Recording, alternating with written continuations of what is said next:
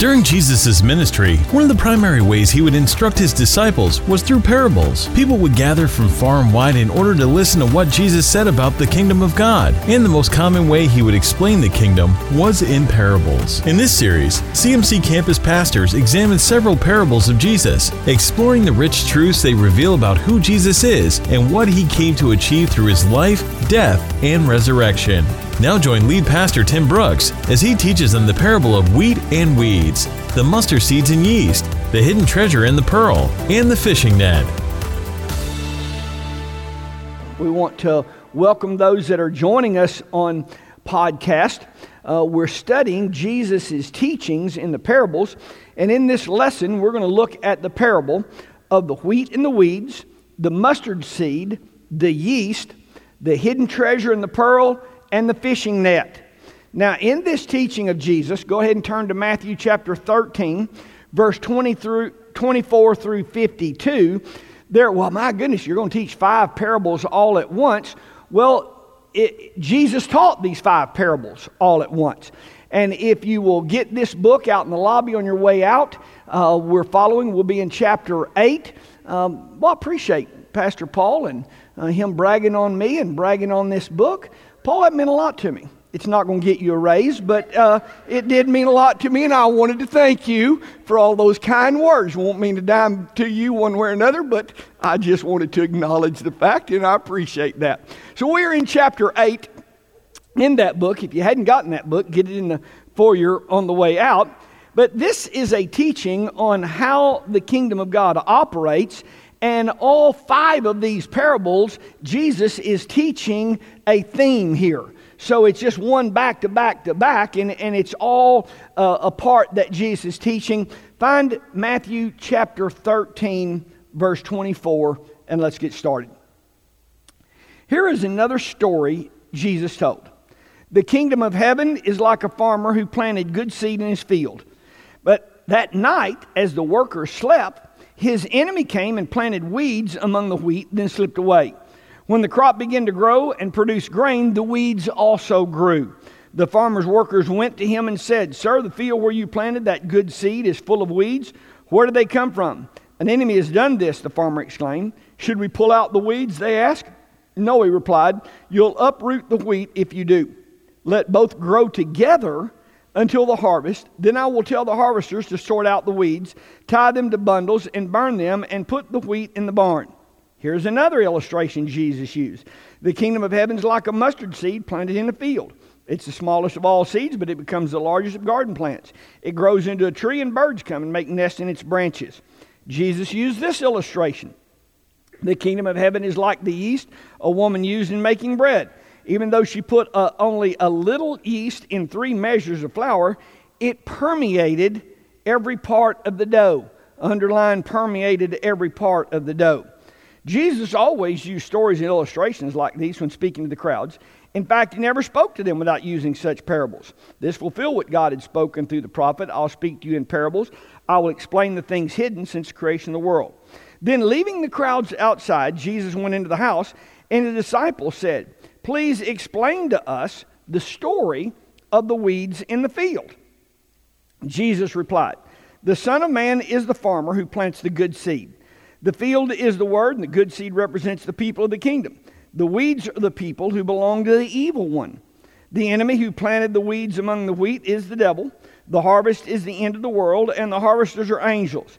Just as the weeds are sorted out and burned in the fire, so it will be at the end of the world. The Son of Man will send his angels, and they will remove from his kingdom everything that causes sin and all that do evil. And the angels will throw them into the fiery furnace, where there will be weeping and gnashing of teeth. Then the righteous will shine like sun in their Father's kingdom. Anyone with ears to hear should listen and understand. The kingdom of heaven is like treasure that a man discovered hidden in a field. His excitement, he hid it again and sold everything he owned to get enough money to buy the field. Again, the kingdom of heaven is like a merchant on the outlook for choice pearls. When he discovered the pearl of great price, he sold everything he owned and bought it. Again, the kingdom of heaven is like a fishing net was thrown into the water and caught fish of every kind. When the net was full, they dragged it up on the shore and sat down, sorted the good fish into crates, but threw the bad ones away. That is the way it will be at the end of the world. The angels will come and separate the wicked people from the righteous. throwing the wicked into the fiery furnace where there will be weeping and gnashing of teeth. Do you understand all these things? Yes, he said, we do. Then he added, Every teacher of religious law who becomes a disciple of the kingdom of heaven is like a homeowner who brings from his storeroom the new gems of truth as well as the old. This teaching in these parables could not be more for today's Christian as if Jesus was standing right here, read the newspaper today, watched the news today, and wrote, it told, told us these parables. It, it is so applicable to where the, this culture's thinking is today. We today are consumed with the fact that, are, or telling us that there is no right and wrong, there are no moral absolutes, that that is for every individual to decide for themselves. We're teaching this in the first grade, in the second grade. It has swept our country, and the thinking is now over in our church that each chooses right for themselves. And we get, today we are getting our morals from what is accepted by the culture of today. And I can't tell you the number of times that I've been told, Tim, you will have to change your teaching and get with where the culture today is, or people will stop coming to your church. You're going to have to get with today's culture. And, the churches across America are even embracing this thinking. Now, what I want us to see is while Jesus loved everybody to the extent that he gave his life, that he gave his life, Jesus never accepted sin as okay or as an alternative lifestyle. And today's culture can't seem to grasp that concept. And I hear I hear reverends, I hear churches, I hear people that attend church coming and telling me you won't believe what our church is now teaching.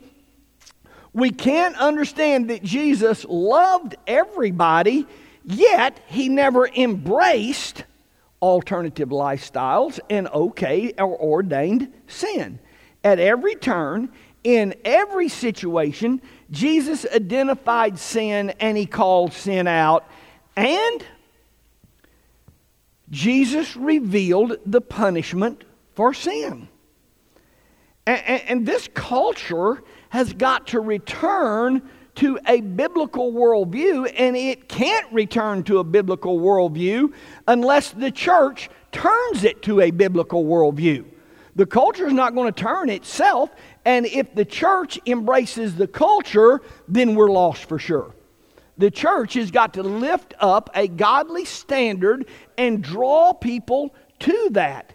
And we can't, as leaders of the church, change to adapt the world's way of thinking. We've got to remain godly and biblical in our thinking. And folks will leave the church because it offends them and rubs them the wrong way, but we'll still be here whenever they're at the bottom of the barrel, lifting up a hope that will bring them back. The church has got to take a stand. And this culture has got to understand that there are severe consequences for sin. There, oh, Jesus forgive you, Jesus loves you, Jesus forgive you, Jesus love you. While all that is true, I, I get it. Uh, you know, I don't want to preach into outer darkness where there's weeping and gnashing of teeth. I'd a lot rather preach Jesus loves you and he forgives you. But if we're going to preach Jesus loves you and he forgives you, we're going to have to bring in the outer darkness and the weeping and the gnashing of teeth. We're, going to have to bring in what Jesus told us. And these parables are extremely important for us today. All five of these parables show us to make a distinction between good and bad. There has to be a distinction made between right and wrong. And, in these parables, Jesus is not telling us about seed or about fish, he is telling us about people. There is a right way and there is a wrong way. And we're going to have to get back to telling our first graders that behavior is wrong and this behavior is right. We got to come back to a right and a wrong way because that is the standard that God holds. That is the standard that God holds, and everybody is not okay. Well, all religions will end up in the same place. No, they won't. There is the barn where the wheat goes, and there is the fire where the weeds go. You're, we're not going to all end up in the same place. Now, let's follow the red letters. That's Jesus is speaking down through these parables, and you're going to read good grain and weeds. And you're going to read that the weeds come from the enemy. There is an enemy, and the enemy sows weeds. You're going to have to read the weeds are burned. Not everybody is going to be okay. You got to read there is a removal of everything that causes sin and all who do evil. You got to read. Evil is thrown into the fiery furnace. Wicked people, wicked people. That's Jesus' words. And we're going to have to embrace that. We're going to have to understand that. And we're going to have to read that. Now, with all of this anti discrimination and these laws that are being passed in our culture today about not discriminating, I mean, fining you and fining businesses and jailing people for discriminating. What is God's thoughts on discrimination? What does the Bible teach about discrimination? The word discriminate, if you look it up in the dictionary, means to differentiate. It means to differentiate. It means to show partiality. Church, not only is it not wrong to discriminate, you better discriminate. We have to show, we've got to make a difference and we have to show a partiality to right. We have to say, this is wrong, this is right, and I personally am partial to right. We, have got to be able to say that. Not only is discrimination not wrong, you better be discriminating. Parents, before your children go spend the night at another place, before your children go and spend the night with somebody else, you better discriminate. Before your 12 year old daughter goes to spend the night over there, is there a 16 year old boy in that home? You better be doing some discrimination. Before you hire people to work for you, you better look and find out are they wheat or are they chaff? Uh, before you do business with somebody, every day, all day long, we are discriminating. Not only is it not wrong, it's wise. In these five parables, Jesus clearly teaches us to discriminate. There is a life of good seeds and there is a life of weeds, and you better be able to know the difference in that. Now, Jesus is not teaching on horticulture, he's talking about people. You judging me, you discriminating against me, you judge me? Absolutely, I am. I sure am. And my daughter's not coming to spend the night over there. Yep. Yes, I am judging you, and I'm not going to hire you. I'm going to hire this person over here. A, verse 49 the angels will come and separate the wicked from the righteous, and we've got to be able to understand that. Now, I know this is a hard message. I know this is not popular. I am sure I will get a lot of hate mail from those that hear this. But I'm going to have to read what Jesus preached. I've got to read what Jesus is teaching us here. We've got to show a distinction. And, and here is the bottom line for me the church does its members no favors when you tell them everybody's okay. You think you are being a good preacher and we're not going to talk about those scriptures, God loves you and God accepts you how you are and, and God accepts whatever choices you make and, and you're okay. I'm telling you, when those folks are gathered up and thrown into the fiery furnace, I'm thinking that there's some pastors that are going to stand in judgment before God. You, have done your people. I, I don't want to offend anybody. I don't want to run anybody off. I'm not trying to be mean. I'm not trying to be intolerant. I'm not trying to be judgmental. I'm just letting you know there's two destinations, and you need to make the right choice to get in the right destination. I, I've got to tell you that. And I don't believe the church does any favors when it endorses and promotes sin. And I've got a hard, I've got a, I'm having a hard time with pastors who are doing that. I'm having a hard time with churches who are doing that. As we continually see when Jesus says the kingdom of heaven is like, well, we've got to tune in. Whether you personally like this or not, when he says, here's the way the kingdom of heaven operates, we got to pay attention to that because earth, it, his will is supposed to be done on earth as it is in heaven. So I need to know how it operates in heaven so that we can operate here. The first of these five parables begin in verse 24. The kingdom of heaven is like a farmer. Now, I, I teach so much on this, I'm just going to pass right over it because literally I could do a whole series on a farmer. I mean, we could just talk on and on and on about the lessons of a farmer. What can you learn from the life of a farmer? When you read in the word farmer, we'll think about that all day. How does a farmer think? What does a farmer do? How does a farmer act? How does a farmer react? How does a farmer respond? The farmer planted good seed. I'm just thinking about this in my office today. My wife, Terry, um, puts in tomato plants for us so we can have some fresh tomatoes. And as she was getting ready to put in her tomato plants, she went to a nursery, and you know what she did? She discriminated. That's what she did. All of the different kinds of tomatoes that were there, and she looked at each one of those and she discriminated oh, nobody, we shouldn't discriminate. We're passing laws against discrimination. How foolish. We discriminate every, all day long. When you go down the aisle of the grocery store, you're discriminating. I follow my wife down the aisle of the grocery store and I'm always picking up, why don't we get any of this? She says, we don't get that. Why don't we get some of this? I don't know what to do with that. What I, I'm just amazed by all the stuff that's on the shelf that we never get.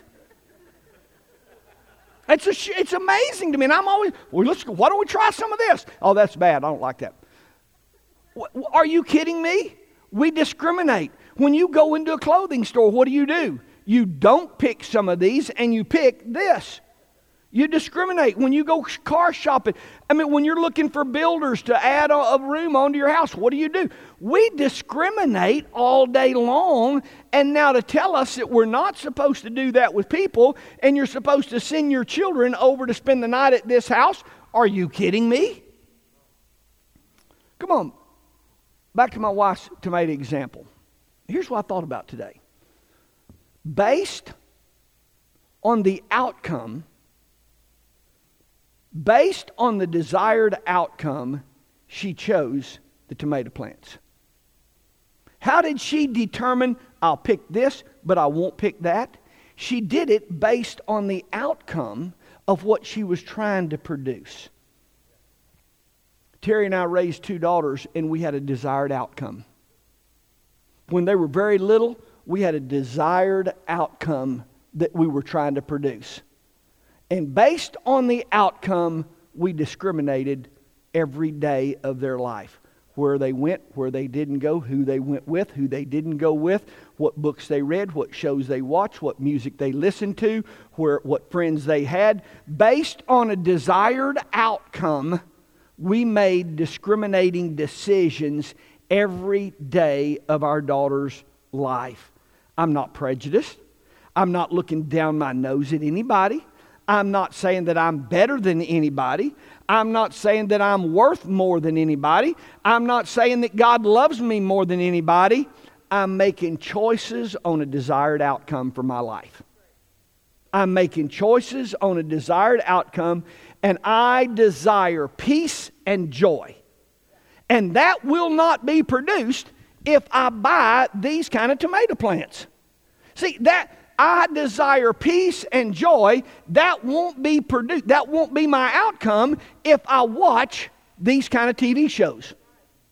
Lust, fear, anxiety will be produced in my heart if I watch that. So I've got to turn that off. And are, are you getting this?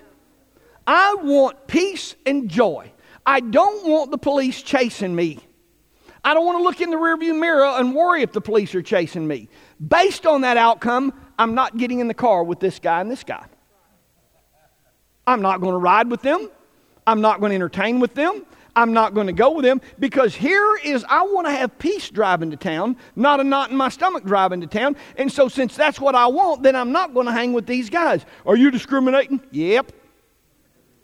I am.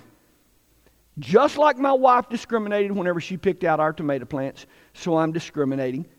This is not about tomato plants. Jesus teaching us about people. About people. Now, the thinking of today is foolish. The thinking of today is foolish. Parents, you better be discriminating. Business people, you better be discriminating. When you go and buy customers in here, when you go shopping, you better be discriminating. It doesn't matter if you're putting tires on your car, you better be discriminating. You're making choices all the time. Yes, this seed, no, not that seed. This is wheat, I'm not planting any weeds. And just always remember as you read this, Jesus is not giving us a horticulture lesson, he's talking about people. Chapter 13, verse 38 and 39, Jesus explains the weeds are the people who belong to the evil one. You better know in your life who belongs to the evil one and who doesn't. Are you judging me? Yep, it's exactly what I'm doing. It's exactly what I'm doing based on this verse right here. Verse 42. Verse 42 And the angels will throw them into the fiery furnace where there will be weeping and gnashing of teeth. We're in a world today that tells you there are no moral absolutes, that you choose right and wrong for yourself. That just doesn't happen to be what Jesus just said. The thinking of today is leading people to destruction, and that concerns me greatly. Teaching from pastors in churches are leading people to their destruction. Yes, I'm looking forward to preaching a sermon on the love of God. I'm looking forward to preaching a sermon on the forgiveness. I love preaching those. But I also have to read verse 42 angels will throw them into the fiery furnace where there will be weeping and gnashing of teeth. And as a pastor, you do it injustice if you don't read that verse to the folks here. All people are growing together. At harvest time, the wheat's going to go in the barn and the weeds are going to be burned. Verse 25. At night, at night while you're asleep, at night while you're asleep. Parents in here, you can't go to sleep where your kids are concerned because weeds will be sown in that garden. You, you can't go to sleep. You have to pay attention while you're asleep at the wheel, while you're doing your own thing and just letting your kids grow up and let them develop and, you know, let them just become the man or the woman that they're going to be in their own way. Here's what I'm telling you in your business, the enemy will sow weeds. In your finances, the enemy will sow weeds. In your kids' life, the enemy will sow weeds. Good parents, not watching over what is being sown in their kids, the farmer plants good seeds. I get that. You, well, I planted good seeds. I took them to children's church. I took them to church. I get that, and that was great. But you went to sleep and you let the enemy come while you weren't paying attention, and so good seeds in there too. Now, we're going to have to watch what we're allowing to happen. We're farmers, we can't sleep because there is an anti God agenda out here. There is an anti right agenda. There is an anti anything good agenda out here. And Jesus is making us well aware in verse 28 godly life has an enemy. Now, in the middle of verse 24 through 30, the wheat and the weeds, and then in verse 36 through 43, the explanation of the wheat and the weeds, we read the parable of the mustard seed and the yeast, verse 31 through verse 35. The mustard seed is used in Jesus' teaching several times. And, and the, the key, anytime you read the mustard seed in Scripture, here's the one thing I want you to know about it. We talk about always oh, the smallest seed, yet it grows to be the biggest tree, and we talk about it. Here's the one thing that I want you to know about the mustard seed that Jesus is talking about. Uh, it's been probably 30 or 40 years ago now, but the University of Jerusalem did a study on that mustard seed that Jesus is talking about. And that study showed that the mustard seed was the only seed of that time that could not cross pollinate. Very interesting. If you know anything about seeds, we're crossing seeds and crossing seeds to come up with bigger or longer living or healthier. That cross pollination is the way life works now. But that mustard seed does not cross pollinate. There is no mixing good and evil. It just didn't. There is no mixing right and wrong. There is no blending those two. There is no mixing holiness and sin. There is no mixing. So when you read the word mustard seed in the Bible, you understand there's no cross pollination with the mustard seed. You understand that. Verse 33 the yeast. When you read the yeast, it says here, and I want you to underline this, it permeates every part of the dough. That the kingdom of God is to be like yeast in your life, where it permeates every single part of your life. And, and we developed a lifestyle where we go to church on Sunday morning and we act religious, and then we're totally different on Friday night. That's not the way it operates. It's like yeast that permeates every single part of the dough. Verse 44 and 45, the hidden treasure Jesus shows us with the hidden treasure and the example of the pearl the value of the kingdom of heaven. You know, way, way, way too many treat their relationship with the Lord so haphazard, so half hearted, so non committed, that they're a Christian when it's convenient. They pray when they need something, so haphazard. And that's not the life that God's called us to this guy sold everything he had to get that hidden treasure. Your life with the Lord is worth more to you than every single thing that you have. Jesus ends this string of parables, verse 47 through 52, with the fishing net, making sure that we did not miss the point as this culture today so has missed this point. All the fish are drug in, and there's a separation. There is a separation. All the fish are drug in, and there is a distinction, there is discrimination, and there is a separation. When you put your sin on Facebook or Instagram, I don't care how many likes you get. I don't care how many hearts that you get. When you put your sin and you take pictures of yourself in sin, I don't care how many thumbs up you get. When you post pictures of yourself in sin, I don't care how many go girls you get. Verse 50 Throwing the wicked into the fiery furnace where there will be weeping and gnashing of teeth. Do you understand? These things. Don't let the culture today shape your thinking. Parents, d- don't ever buy into everybody's doing it. Don't, don't, don't buy into, well, that's just where the world is today, and you're going to have to get with the thinking of everybody. There is no alternative lifestyle that's okay for today. The wicked will end up in the fiery furnace. The good news is the wheat will be bundled and put in the barn. Let heaven be the yeast in your life that permeates every part of the dough. Y'all stand. Lord, continue to direct us and guide us. God, as we wash our mind with your word, as we renew our mind to your word, Lord, help us as we daily are bombarded with the thinking of this culture, with the thinking of today's trends.